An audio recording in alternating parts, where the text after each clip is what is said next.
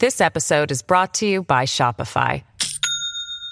Do you have a point of sale system you can trust, or is it a real POS?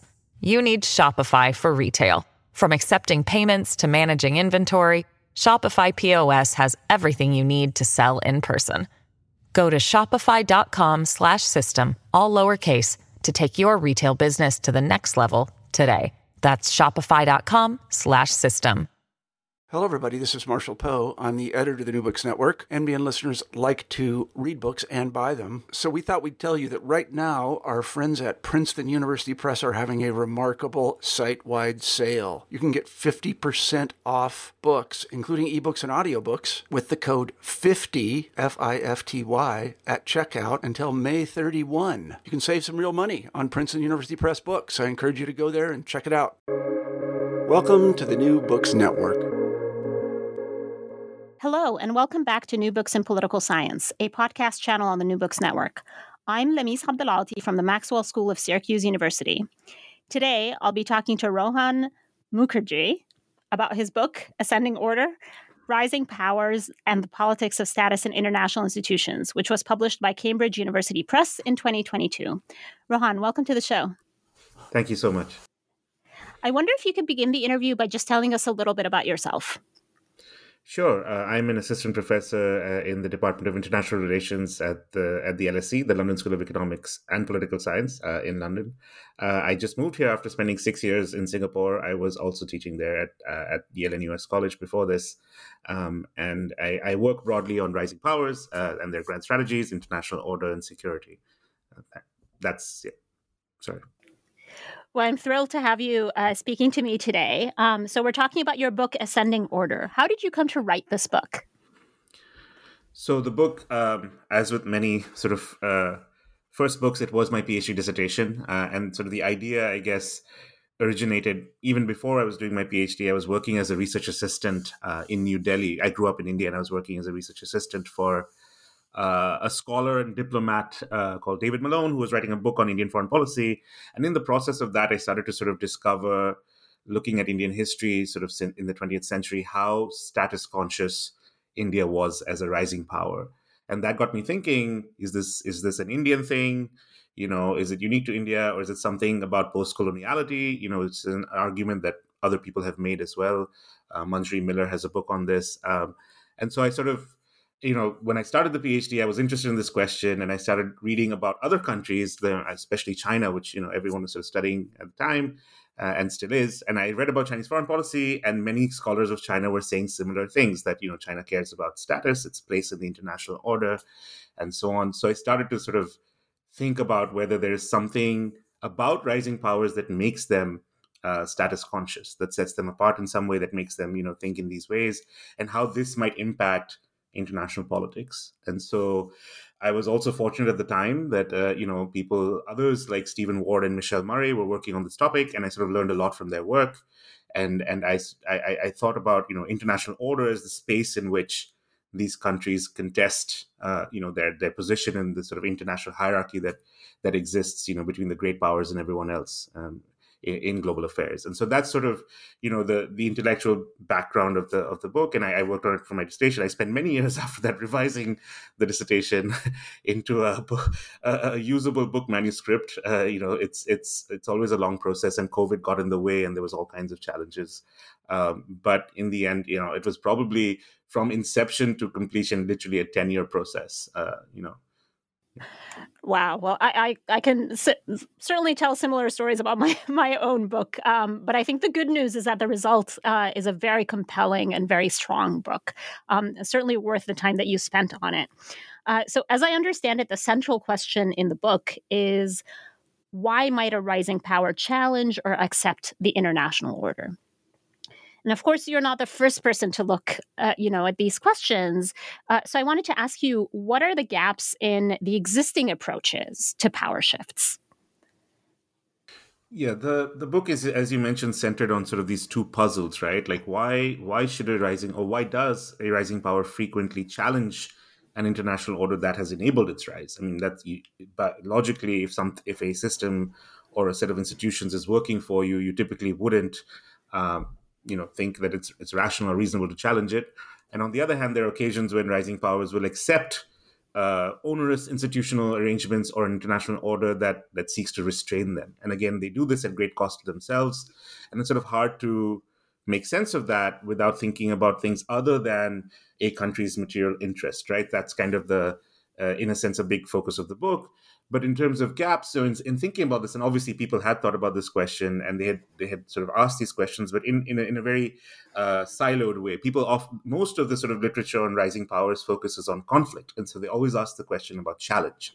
Very few works and in a very separate vein I'll talk about cooperation and, and acceptance of an order right and so so i was trying to sort of think of ways to bridge these two uh, sets of literature but also to sort of you know you know thinking about gaps. I, I guess there were sort of three. One, one is um, the literature largely focused toward uh, on the sort of what you might call the late stages of a rising power, right? Where where it's already on the verge of becoming a great power, a systemic actor, i.e., an actor that has an influence over the entire system, and therefore starts international system, and therefore starts to you know in a sense pose a threat to his existing great powers, and that's obviously a situation where you know the, the risk of conflict is already high. And so uh, you know in a sense people who study that tend to then overemphasize the, pros- the prospect of conflict or the potential for conflict.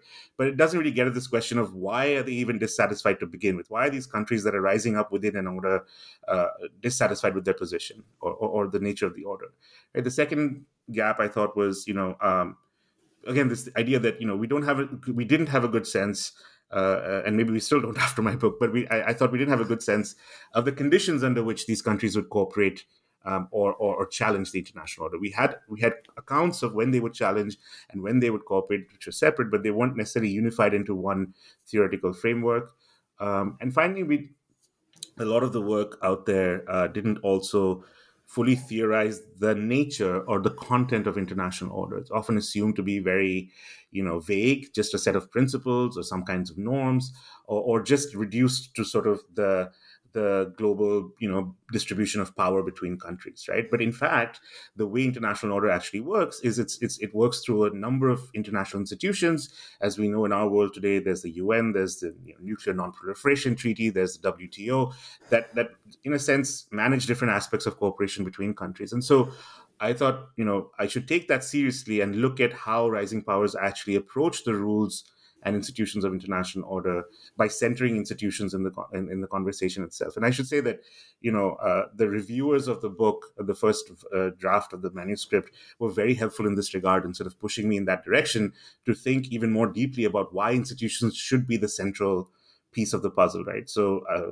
just a shout out to the great reviewers at uh, Cambridge University Press because they were really incredible um, and very helpful in sort of improving the manuscript how how wonderful to hear uh, of, of, an instance where reviewers were actually helpful, right, to the to the process. Um, so, as you as you hinted at earlier, the concept of status is very central to your analysis in the book. Um, so, how how do you understand this concept? Yeah, so uh, status typically uh, again, in, in, in, the way people have thought about this, uh, gets referred to as a set of valued attributes, right? Things that states want to acquire. Uh, you might call them the accoutrements of great power, you know, the sort of uh, having a, a, big navy, an aircraft carrier, or some people have worked on uh, things like hosting Olympics or prestige vanity projects that states engage in. Uh, and those are all, you know, attribute based kind of things that, that may contribute to your status. And again, you know, in the realm of sort of rising powers and great powers and all of that, you know, when you focus again on on value based or, or attribute based values, sorry, uh, into, as the basis of status, you tend to then end up again in that realm where countries are acquiring military capabilities uh, to to gain status, which then brings them into some sort of conflict or or security dilemma with you know existing countries. And so you're again loading the dice in some ways in favor of a conflict oriented or, or prediction that countries will be in conflict. And so I try to step away from that and reconceptualize it as something perhaps a little bit thinner, which is to say status as symbolic equality. The idea that you know these countries that are rising know that they are essentially not as powerful as the great powers. That's very obvious to them. But they would like to be recognized symbolically uh, as equals of those powers because they see themselves as future you know great powers in some sense or managers of the international order. And so they want that recognition uh, that affirms their sense of self as it were as, as being important countries. Um, and so uh, so symbol and, and, I say symbolic because you know symbolism is not empty. It's, it is always you know full of meaning and it, it, it means a lot of things to different people, or different groups, different countries, and so on. And and one of the venues or avenues through which symbolic equality is most accessible is the international order, in particular the international institutions that compose that order, right? And so, you know, when they when these countries are looking at the, the, these institutions they are looking at the rules of these these institutions and the procedures and how these institutions are run who gets to be a member who gets to be part of the inner circle how are how are countries treated in these institutions and they're making judgments about their own position in this in the in the international hierarchy and and sort of judging whether they are treated as equals or not of of the great powers. So ultimately what that does is it frees us from either uh, loading the dice in favor of security when we think about what contributes to status or also sort of allowing us to, to, to do comparisons across historical time periods. Because again, what attributes constitute status vary depending on when you are in history, right? What you're looking at. But when you think about it as symbolic equality, that is in a sense not context dependent. You can actually then go back in history and see what, you know, whether countries thought of themselves as equals or not, uh, you know, 100 years ago, which is also what I do in the case of, you know, the US and, and Japan uh, in the in, in the book. Fascinating. So, in the book, you argue for an approach that you call institutional status theory. Can you walk us through this theory? Sure. So, institutional status theory essentially assumes that um, uh, states or countries, you know, value not just security and economic well-being, which is the sort of standard way we think about uh, uh, uh, what countries value, but also uh, status and status as symbolic equality with the great powers. So, in a sense, you know, I, I think it's it's it's 2022. It's fair to assume, fair to say that you know countries value other things than just survival and security and all the all the good things that realist scholars talk about. Uh, I think I think it's more it's more complex than that. And I think the question really is not whether they uniformly value one thing or the other. I think it is that, you know, under what conditions do they sacrifice some amount of security to attain status or some other goals and vice versa, right? So countries are always making these trade-offs. And so the theory is, is about that, which is at what moments will a country sacrifice its material well-being or or take risks or pay costs um, to gain some sort of uh, status or recognition in the international order. And so I, I argue that there are uh, to gain or maintain, right, something that they already have. And so I argue that there are essentially uh, two factors that make a difference uh, in this situation, and they are institutional factors one has to do with who gets to be a member of the inner circle of the core institutions of an international order. And so, by core institutions, I mean institutions uh, without which the order would not really make sense, uh, uh you know, or would not even survive, as it were. So, so they largely have to do with security, and that's kind of the, the area that I focus on. Of course, order exists in a whole variety of other areas, economics and climate and all of that. But when you go further back in history, most orders in the 19th century, starting in the early 19th century, which is really the period from where people start studying studying international order uh, were focused on security and managing conflict between great powers. And so, so I look at the core institutions of an order, and I say, and I, and I argue that what what matters is whether the inner circle of these institutions is open to new members joining. That's one consideration, and the other consideration is whether the rules of these institutions um, are are procedurally fair. In that, they, do they are they unbiased? Are they are they um, not singling out a rising power for for any particular reason um, and are they consistently applied across you know the great powers and and the rising power in question so uh, uh, one thing to be clear about here is that the rising power typically does not care about uh, whether an institution is generally fair, right? They don't care about other countries per se. They are selfish actors. They care about their own inclusion in the club. And that's really what I focus on. And so when you sort of combine these two factors, you get sort of a few instances where a more open and a more fair uh, set of uh, an order uh, is likely to see more cooperation from rising powers, um, and and vice versa. When an institution is less fair, less open, they are less likely to cooperate, and in the extreme, even challenge it. So that's sort of broadly the predictions of the theory. Thank you for that. Now, to test the theory, um, you know, you it's clear in the book that you thought very carefully about uh, research design. So I wanted you to tell us about which cases you selected and why. Yeah, thank you. That that was uh, something I worked quite a lot on uh, to try and figure out. Um, so I start with this, you know, I start with this sort of um, standard way of thinking about international order, which is, uh, you know, the world before the 19th century was not too institutionalized, and so it's it's difficult to study or order in that sense. So I sort of take 1815 as the starting point, which is sort of the end of the Napoleonic Wars, uh, and and the beginning of you know what what many scholars have said is sort of the concert of Europe order, right? So the 19th century order, which eventually gets led by Britain as the sort of major dominant state in that in that international order then there's then there's the next order which happens between the two world wars sort of you know uh, uh, the, the, first world war is a break then you have the second then you have the interwar period and then you have the second world war which acts as another break and a new order that emerges in 1945 under the united states so those are three orders that you can sort of think about and i call them you know the first one the atlantic system in the 19th century uh, the washington system in the in the interwar period because it's led by the united states the atlantic because it's led by britain um, and then the Cold War system, which is you know the U.S. and Soviet international order. So I take these three orders and I look at I look for what the core institutions are in those orders, and and I, I identify sort of you know two types of institutions that focus on security. One is your you know your your Concert of Europe, League of Nations, United Nations Security Council kind of institution, which which I call managerial. It's hard to study those in a uniform way because they deal with such a variety of issues and so I sort of I move away from those and I look at the other set, which I call regulatory institutions. So if you think of the managerial institutions as, as institutions that are designed to stop war, regulatory institutions are designed to regulate war when it happens, right? And so they are institutions that have to do with what is acceptable conduct in war, what kinds of weapons states are allowed to possess, um, and also efforts to, to control the level of armaments right and so that's the and that's a much easier domain to study because rules are pretty clear and what counts as a rule following behavior or a rule violation is pretty clear to identify so i focus on that domain and i identify all these different institutions from 1815 till 1990 which are the three orders that i study that are largely in the domain of the laws of war and arms control and then so concurrently i sort of identify who the rising powers are in these different periods.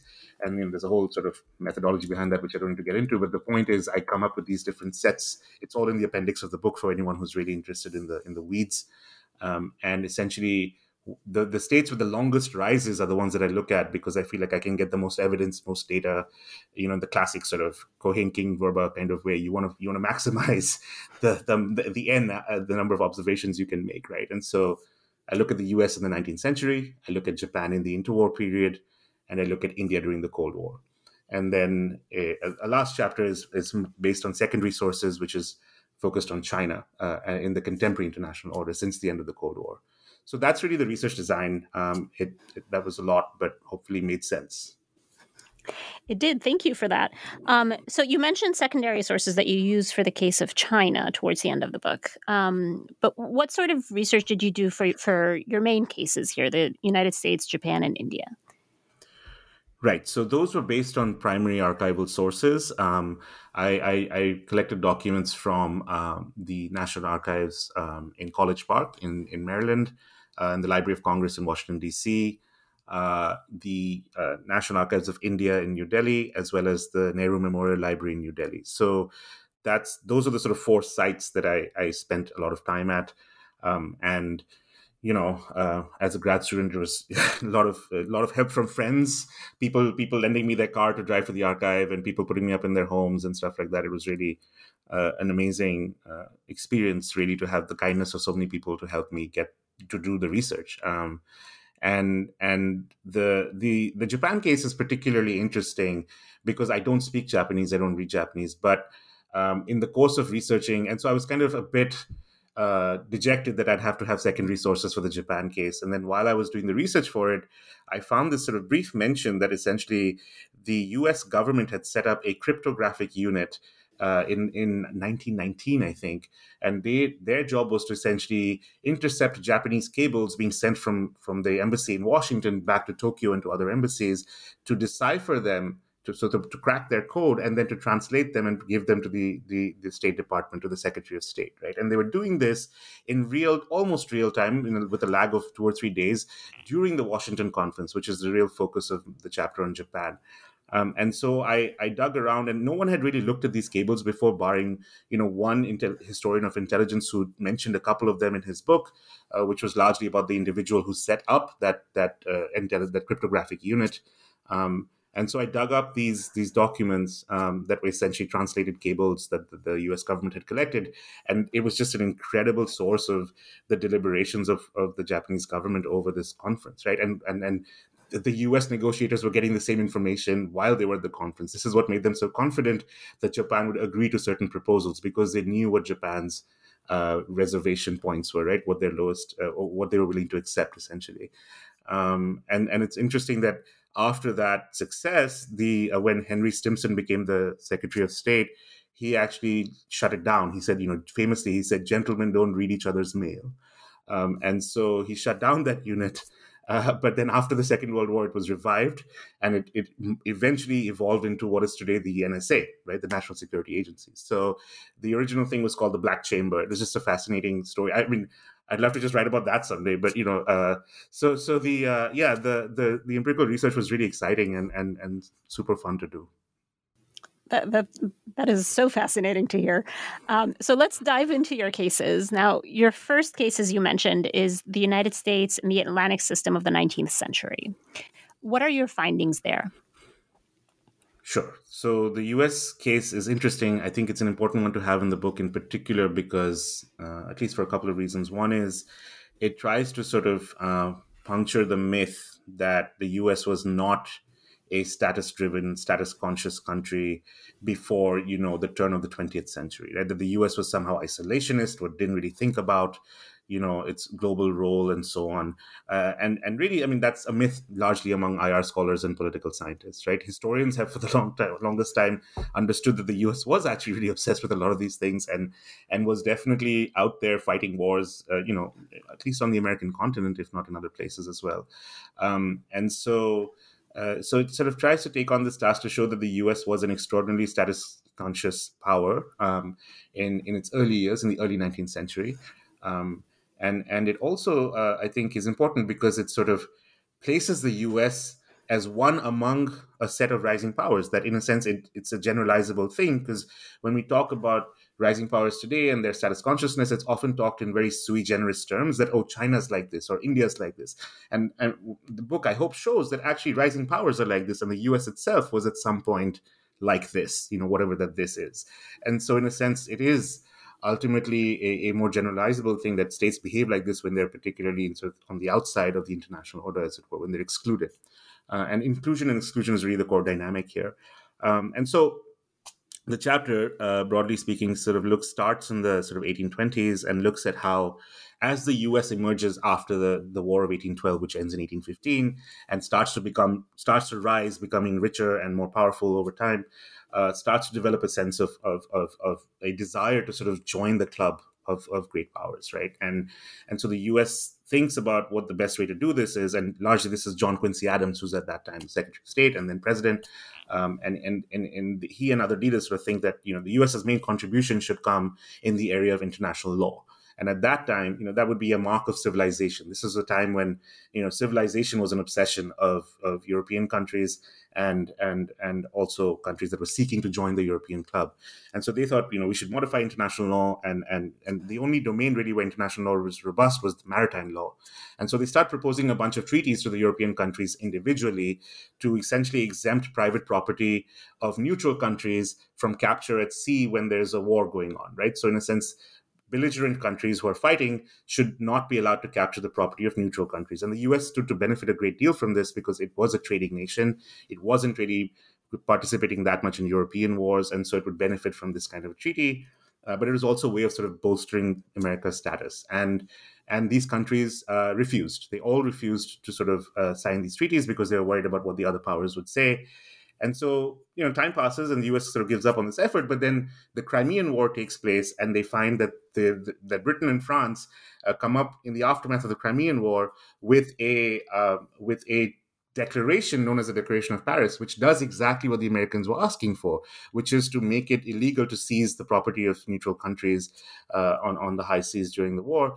But it also adds a provision to say that privateering or the use of private vessels in war is is now abolished forever right? And that really rankles the americans because that's the only thing they have that is even close to a claim on power or future great power status, right? Because because of various idiosyncrasies, the U.S. does not have a standing navy because domestic politics doesn't allow it, and so privateers are what they have to, to show a claim that you know they have naval power. And once this is shut down for them, uh, they take this as a particularly negative outcome. They are also not invited to the conference of, uh, where this declaration is made, and so they feel excluded. And they essentially challenge something that was actually quite beneficial to them. They would have benefited a great deal from from acceding to the Declaration of Paris, and they choose not to uh, in in a, in a sign of protest, right? So it's their challenge to the international order, as it were. And and by the end of the 19th century, they are the the one of two or three countries left. In fact, they are the only country, if I recall correctly, and I think Venezuela, which is sort of compelled by the U.S. to also not sign. Um, all the other countries in the international system sign this this this declaration, and they essentially it becomes the first universal instrument of international law. Um, but but uh, the U.S. doesn't, and so it remains this very interesting outlier. And I argue this is largely for status related reasons. This episode is brought to you by Shopify.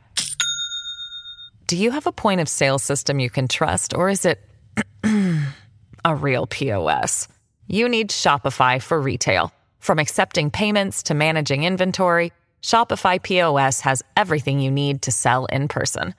Go to shopify.com/system all lowercase to take your retail business to the next level today. That's shopify.com/system. So your second case um, focuses on Japan and the Washington system in the interwar period, as you told us. Can can you tell us about that? Sure. So um, the Japan case is interesting because uh, a lot of people sort of study the 1930s as the moment in which Japan really gets frustrated with its position in the international order and starts to challenge it. Um, but I think the chapter shows, and I hope it shows that the roots of those feelings actually lay in, in the 1920s, right? And so, although people often point to the Great Depression as the moment in which things sort of changed and a lot of countries became hostile and, and, and protectionist and started having economic anxieties, uh, um, my argument is that actually Japan's exclusion was already set in stone in the 1920s and it was only a matter of time before they built up the ability to challenge the international order uh, during the Pacific War that took place during the Second World War. And so um, there we find, you know, in a sense, a persistent effort by Japan to be recognized again as an equal of the great powers. Um, it starts in the in the Paris Peace Conference after the First World War in 1919, when they request a simple clause uh, uh, that says all nations are are equal uh, without regardless of race, right? So they ask for a racial equality clause and and famously Woodrow Wilson is the one who tanks it at President Woodrow Wilson of the United States tanks this proposal at the Paris Peace Conference, uh, and he uses some very unfair methods to do so. Um, it, there is a sort of majority vote, and he says, "Oh no, we must have unanimity," uh, and and so he changes the procedure to sort of keep the Japanese out in this regard. And so so there was already sort of a little bit of frustration building among them, but then remarkably, the Washington Conference sort of erases a lot of that, right? So, uh, because at the Washington Conference, and this is really strong evidence for the fact that when an international order treats a rising power in an open and fair manner, the rising power will cooperate a great deal, right? And so at the conference, Japan is included among the big three, along with the United States and Britain. Uh, the Japanese uh, negotiators, who are very senior, uh, who arrive from Tokyo, are repeatedly told by American negotiators that their view really matters, that you know uh, th- that nothing will be decided without their concurrence, and so on. and also America, the United States' own sort of offers to, to cut its naval armaments, which was the purpose of the conference to reduce naval armaments, were much deeper and much greater than Japan's, right? So this sense of fairness that the, that the U.S. is willing to go so far to sort of achieve disarmament or at least arms control uh, was really palpable among the Japanese delegation. And so, in their cables that they're sending back to Tokyo, they're saying we observe a great deal of fair play, and all the racism that we imagined before we came here doesn't exist, right? Like it's it's actually they're very nice. They're being very nice to us. Like that's really, I mean, that those are not the words they use, but it's essentially that, right? Um, and so they sign on to some very uh, onerous conditions, including you know an unequal ratio in the construction of warships. So famously, Japan was capped at sixty percent of the individual capacities of Britain and and and the United States, um, and and you know this was seen as a compromise that was worth making because it was a fair uh, order at the time, and Japan saw a seat for itself at the table, right at the high table. Um, subsequently, though, uh, that concession uh, was opposed by factions within the Navy who saw it as actually a demotion of Japan's status because it would never be considered equal. But more importantly, the real the real sort of crisis comes in 1924, three years after this negotiation is over, um, when the U.S. passes the Immigration Act, which essentially uh, uh, adds Japan to the list of Asian countries that are banned from sending migrants to to America. And Japan, until now, had seen itself as leaving Asia, quote unquote. That was how they described it. And they didn't want to be seen as part of Asia. They wanted to be seen as part of the great powers that included Britain and the US. And when they get clubbed with, with Asian countries, and they also see that, you know, countries from Western and Eastern, uh, sorry, from Eastern and Southern Europe are being allowed to immigrate to America, they, they take that as a major, major sort of sign, a, a demotion of their status, uh, that they will never be considered equal, that this order is racist, and that, you know, Japan will have to take by force eventually what is rightfully its own, right? And so that starts the process of empowering uh, empowering those actors within the Navy and the creation of new actors who are nationalists. Um, and militarists and all of this stuff. So the militarism that you see in the 30s can be traced back to that moment, and it takes a few years to work out. But by the time you get to the next naval conference in 1930, uh, the Japanese are just they refuse to they refuse to cooperate. They pull out um, and and they leave the order, right? Because they say that this is an unfair racist order that will never accommodate us. So again, you go from this sort of cooperation to challenge, uh, largely because of exclusion.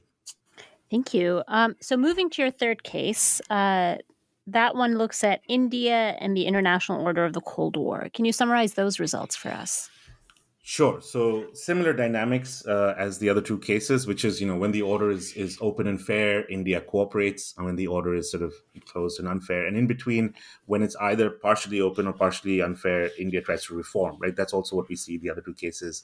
Um, but basically, um, this starts in the sort of mid 1950s with the negotiations over the International Atomic Energy Agency. So that's the uh, nuclear order is the main pillar that I'm kind of looking at in this order, uh, as opposed to naval arms control in the previous one, and and, and sort of maritime maritime laws of war before that. Um, and essentially, um, you know, when when the U.S. decides to sort of negotiate the IAEA, initially uh, the US invites only its allies, right, to do this, sort of Australia, Canada, South, uh, not uh, Australia, Canada, and a few other countries, right, that are US allies. Um, and India sees this immediately as a sort of ploy to create a club of haves and have nots, right? This is the language that they use. Uh, they, they say that it is essentially a form of post colonial oppression or colonial oppression of post colonial countries and so on, right? Um, and so they, they object very strenuously to this kind of uh, initial framing. And remarkably, the US actually understands what the problem is. And for, for there are some documents where they're like, this should not look like a NATO cartel. Like this is the Americans talking to each other, right? So they actually understand what the Indian objection is. And, and so they give in to a lot of the Indian requests, which is to have a seat at the table. They invite uh, Homi Bhabha, the scientist, uh, India's top sort of nuclear scientist, to be the president of a, a very prestigious international, unprecedented international conference where where you know scientists talk about developments in the field of civilian nuclear energy. Um, they also accede to India's demand that there be a sort of semi-permanent governing board of the IAEA that is made up based on geographical quotas rather than technological advancement, which really shifts the, the conversation and allows global South countries to sort of have a say.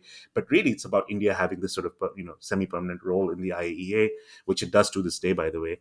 And so they're very satisfied with the way the IAEA negotiations turn out. So they are very cooperative going into the 1960s into another institution that's part of that order, which is the 18 Nation Committee on Disarmament. And there you see India really going forward and saying, yes, we must have non-proliferation, we must have disarmament, nuclear disarmament, we, we support all these things. But as the sort of, you know, and they're, they're instrumental in the in the form in the passing of the partial test ban treaty of 1963. Um, but as as time passes, they realize that actually what the superpowers have in mind is a nuclear non-proliferation treaty that only blocks new powers from becoming nuclear and and still allows those who already have nuclear weapons to continue building their arsenals right and so this is a fundamentally unequal treaty from india's perspective and so when this happens uh, they start protesting it right and by then by 68 when the treaty is open for signature uh, uh, India realizes that there's a well before that they knew already, but you know now it was being signed. There was a clause in the treaty that said if you did not have nuclear weapons on January 1st, 1967, you will never be officially a nuclear power, right? Or never, never, not never, but uh, for the for 25 years, which was the duration of the treaty, right? Um, and India took this as a big affront because until then, India had actually avoided going nuclear precisely because they thought of themselves as a scientifically advanced but pacifist country, right? They said we have the ability but we will not actually use it. That was their constant position. But other countries that had broken into the nuclear club, like France and China, were essentially rewarded here because they were both they both had nuclear weapons on 1st January 1967. Um, and so China, in particular, walking into the nuclear club while India is locked out, has a major impact in the way the Indians think about this. And they realize that they now have to demonstrate their capability and show that they are equals of the great powers, right, in this domain. And so, although there is very little sort of documentary evidence because the domain is so secretive. Uh, there's enough circumstantial evidence, especially among elite debates and so on around the time, but also some government documents, uh, that the, the India's decision to sort of build a nuclear bomb in 1971 is driven largely by their their sense of you know status demotion and the need to demonstrate to, to the international order their their their their high status, right? And so it takes them three years to build the bomb, which also suggests that they weren't really working on it before, which is an important indicator.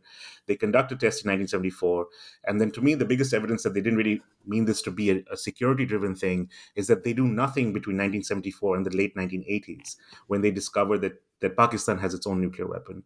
That's when India takes a, a formal decision to weaponize its capability, right? Um, and so, you know, uh, to me, that that isolated nuclear test is an example again of challenging the international order and then sort of settling into a posture of being a conscientious objector, just like the United U.S. did with the Declaration of Paris and Japan did with the Washington system. Although Japan's challenge was far more consequential. So for for anyone reading a book about, you know, rising powers, they obviously have China at the back of their mind the entire time. And so it's wonderful that you have um, a chapter here where you consider the case of China. And that also, as you describe in the book, enables you to look at other aspects of the international order as well, right? Um, so can you tell us how uh, your theory, the institutional status theory, performs when we look at China in the contemporary liberal international order? Yeah, the China chapter is interesting because it wasn't actually in the original book manuscript. And then I did a book workshop, um, and there were some wonderful people there. And and they, you know, very kindly said, "Look, you know, if you want anyone to read this book, there should be there should be a chapter on China because that's what most people care about now, right?" So, um, so it was it was sort of you know, and I, I agreed with them. I obviously I think that was a very important and and and very helpful suggestion really. That's and so um, i sort of you know not being a china expert not having any access to documents not knowing you know i'd obviously read a lot about china in grad school and so on. I did a lot of secondary research for this chapter and sort of there's some great people out there rosemary foot and you know evelyn goh and other people writing about china and their work is just fantastic. And so uh, and they come at it from this interesting perspective as well on order and, and status and so on. So so i was able to sort of you know build on that and and the argument or at least what i find so what i do in the china chapter is slightly different which is in the previous chapters i look at one international order and one institution over time.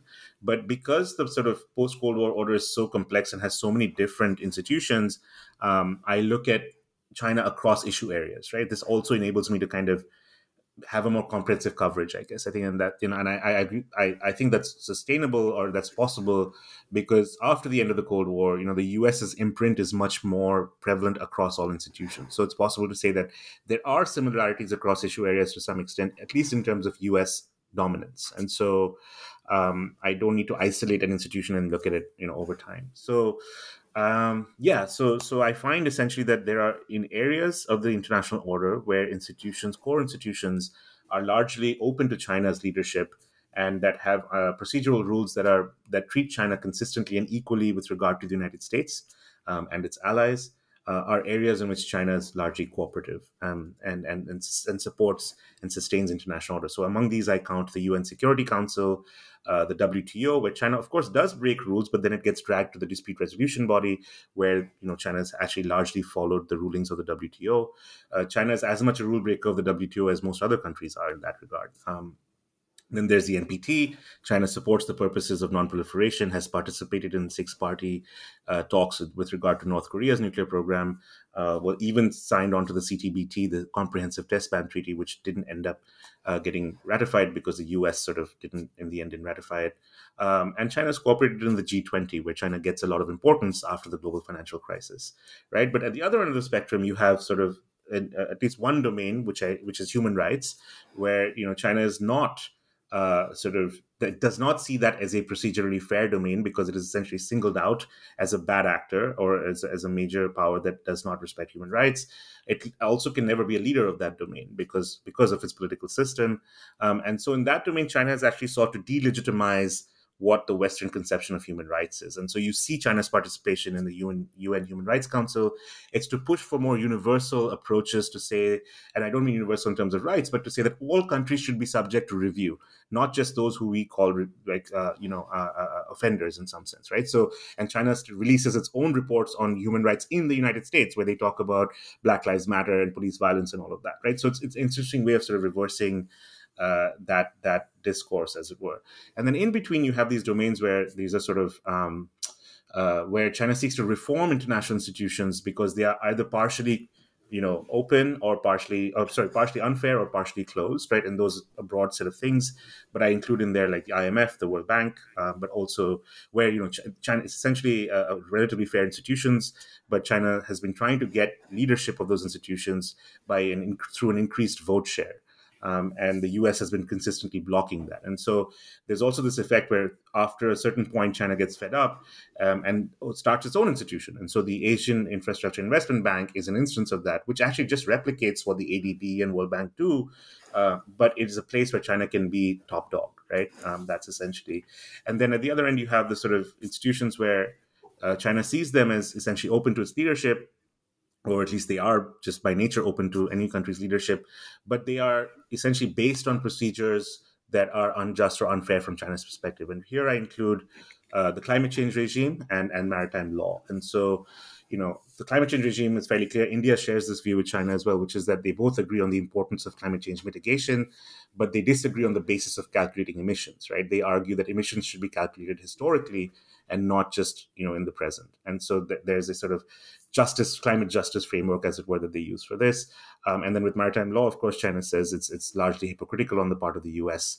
Uh, to expect that China should adhere to the rulings of the United Nations uh, Tribunal when the U.S. itself is not a signatory to the the Convention on the Law of the Sea. Right. So so China sees that as a sort of double standard that this that China is not treated equally. So these are sort of the, this is the sort of broad picture that emerges from the research that I've done for the China chapter. Uh, and the, the takeaway here is there is no singular sense in which China opposes or accepts international order. One has to disaggregate it and think across institutions and issue areas, and status emerges as a, an important variable in all of this. So, what would you say are the policy implications of the book?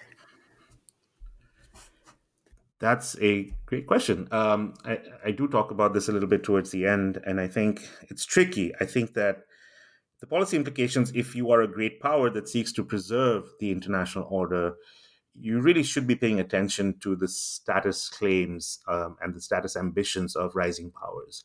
Um, it's possible that you may design institutions that are essentially, you know, they, they have one purpose perhaps, which is to, you know, curb a certain type of armament, ban nuclear weapons, etc. Uh, but it ends up having the opposite effect in that, you know, uh, a non-proliferation treaty produced another nuclear power, which was India, right? It's literally the opposite effect. And so, if you don't pay attention to status, you'll end up with these sort of perverse consequences in institutions that are largely just focused on, you know, material things like security and economics and so on. And so, so that's sort of one lesson. And what that really means here is, it's partly about the sort of you know the the nitty gritty procedural aspects of negotiation. So, you know, interestingly, during the uh, the Washington Naval Conference, the Japanese were very pleased that they were allowed to, or made to, and asked to, and invited to sit at the top of the table with the Americans and the British, right? And and conversely, the French were really upset that they were relegated to further down the table, right? And so there's this instance where the French uh, lead negotiator complains after the first day, and they have to shuffle people around and move them up because they're like really upset that, at, where they're seated, right? So procedural stuff, like little stuff like that, can have important effects. Uh, particularly at a time when broader status is being contested, right? And this is a point that Bill Thompson makes very well. Um, so there's that small stuff, but then there's the bigger stuff, which is the membership of institutions, uh, the fact that you know, uh, um, think about the three top big IFI, international financial institutions. Uh, the World Bank has has never had a non-American head. The IMF has never had a non-European head, and the Asian Development Bank has never had a non-Japanese head, right? China and India look at this and they and they ask themselves what place for us in this international order, right? Uh, so those things are symbolic, but they do matter, right? Uh, similarly, with regard to India, you know, uh, the uh, permanent membership of the UN Security Council becomes an issue, and so so you know uh, and veto wielding permanent membership and so so all of these things suggest to these countries these rising powers that there's no place for them and so if you're a great power you need to be making place and, and allowing symbolic victories once in a while. Simple things like if China wants to set up the AIIB, don't boycott it and make your allies not join it right? I mean that just suggests that you are not going to make room for china. So it's you know in, in the 2000s in the early 2000s the us had this narrative that china should become a responsible stakeholder of the international order. Um, and and you know but they didn't actually make room for china to become a responsible stakeholder. They they still maintained control of all the levers of, of status um, in the order, right? And so, uh, of course, you know, uh, it's it's very true that China has benefited a great deal from this order, but the point stands that, in a sense, that's not material benefits are not the only things rising powers care about, right? And so. So they, they look at this. So, so in a sense, if you are a great power, you you should be thinking about how to accommodate the status concerns of rising powers, and sometimes that does require symbolic uh, concessions, right? Um, in the current scenario with China, I think that the time has passed. I think if there was a time for those kinds of concessions, it was in the 1990s when China was still a rising power. Now I'd say it's much closer to being a great power, if not already. And there's a lot of debate about whether it is a great power. But there's still scope. You know, if you're competing with China, as now the Biden administration is doing, there's still scope for recognizing the status claims of other rising powers like India and Brazil, right? In order to dilute China's influence and, and buy them in as as upholders of international order. Because if anything, the, the evidence in the book shows that when you do treat rising powers fairly and, and in, with, with access to the leadership of international institutions, they do become invested in those institutions and seek to uphold them, right? And they will pay costs to uphold the international order um, the, I think, but the tragedy here, like you know, the real tragedy of great power politics, not the Mearsheimer kind of tragedy, uh, is that great powers are not able to do that because status is ultimately uh, a positional good, as it were, right? It is that when I give some of it to you, I have less of it for myself. It's a zero sum thing, um, and so by nature, the Great Power Club is small and they have very little incentive to open it up to others, which is why UN Security Council reform is is a, you know it's a dead letter thing. Like it's not going to happen. Um, so we are stuck in this bad equilibrium where you know these rising powers want recognition and status, but great powers have no incentive to provide it. Um, and I I don't know what the, it takes a it would take a great deal of imagination I think on the part of many countries. I guess one lesson here also is that China should be pushed in in institutions to do more where it actually does cooperate, right? Where it sees itself as a a stakeholder, uh, the UN, the WTO, and so on. China can be pushed further because it's already inclined to cooperate but perhaps some concessions are then required in other areas such as the IMF and the World Bank. So again, a, a sort of issue linkage strategy, but focusing on on on status. Right? I really appreciated your thoughtful response there. So. Um, Rohan, we've taken up a lot of your time. So, uh, my final question to you is you know, this book is now out in the world. It came out this year, 2022. Congratulations again. What is it that you're working on now? Thank you. Yeah, I mean, having just the book just come out and change jobs, I feel like I'm so exhausted. I just to sleep for like six months. But you've earned uh, it. yeah. No, yeah. I mean, so I, am working on this really nice project with Manjari Miller at BU and, and Adam Brewer, who's at Harvard, um, the PhD student. We're essentially looking at the historical evolution of India's uh, military strategic culture. So how the Indian military thinks about uh, strategy, right? And we've collected these uh, and we, we're, trying to sort of look at whether uh, decolonization acts as a radical break in the way the Indian military thinks about strategy, because it's the one institution where you see the most institutional continuity. Because you know there's lots of officer training, et cetera, that still went on in the 50s and 60s, and so we have collected all these sort of military writings in, in military journals by officers, both of the colonial army and the post-colonial army, and we're trying to sort of use you know these fancy machine learning methods which i don't understand but you know adam does. And so we're trying to we're working together like you know i, highly value those methodologies. And so I, I we're working together to sort of see what we can learn through topic models of how these individuals were thinking about these issues. And then i'm starting this for the second thing i'm starting to think about a next book project because you know you're not supposed to rest after the first one. Um, and i'm trying to think about how the how the desire for status plays into the technological choices that rising powers make because technology is now such a big thing. And so i was trying to think if i can make a contribution to that literature uh, thinking about the types of military technologies that they choose to invest in uh, and what the desire for sort of demonstrating scientific prowess says about those choices right? I think they are more constrained than the great powers who don't have to necessarily do that. Um, and so that's that's just very very early stage thoughts on a, a, a thing that i probably haven't even you know said to anyone else. So uh, so uh, first you heard it here first i guess. Uh, if i don't end up working on this i'm really sorry but this is what i have right now. Well that's a that's an exciting scoop i guess for the, for the new books network. Um, but those sound like great projects rohan. Uh, i really enjoyed our conversation. Thank you so much for being on the show today.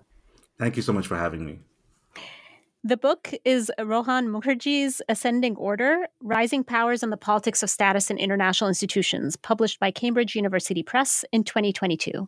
Thank you for listening.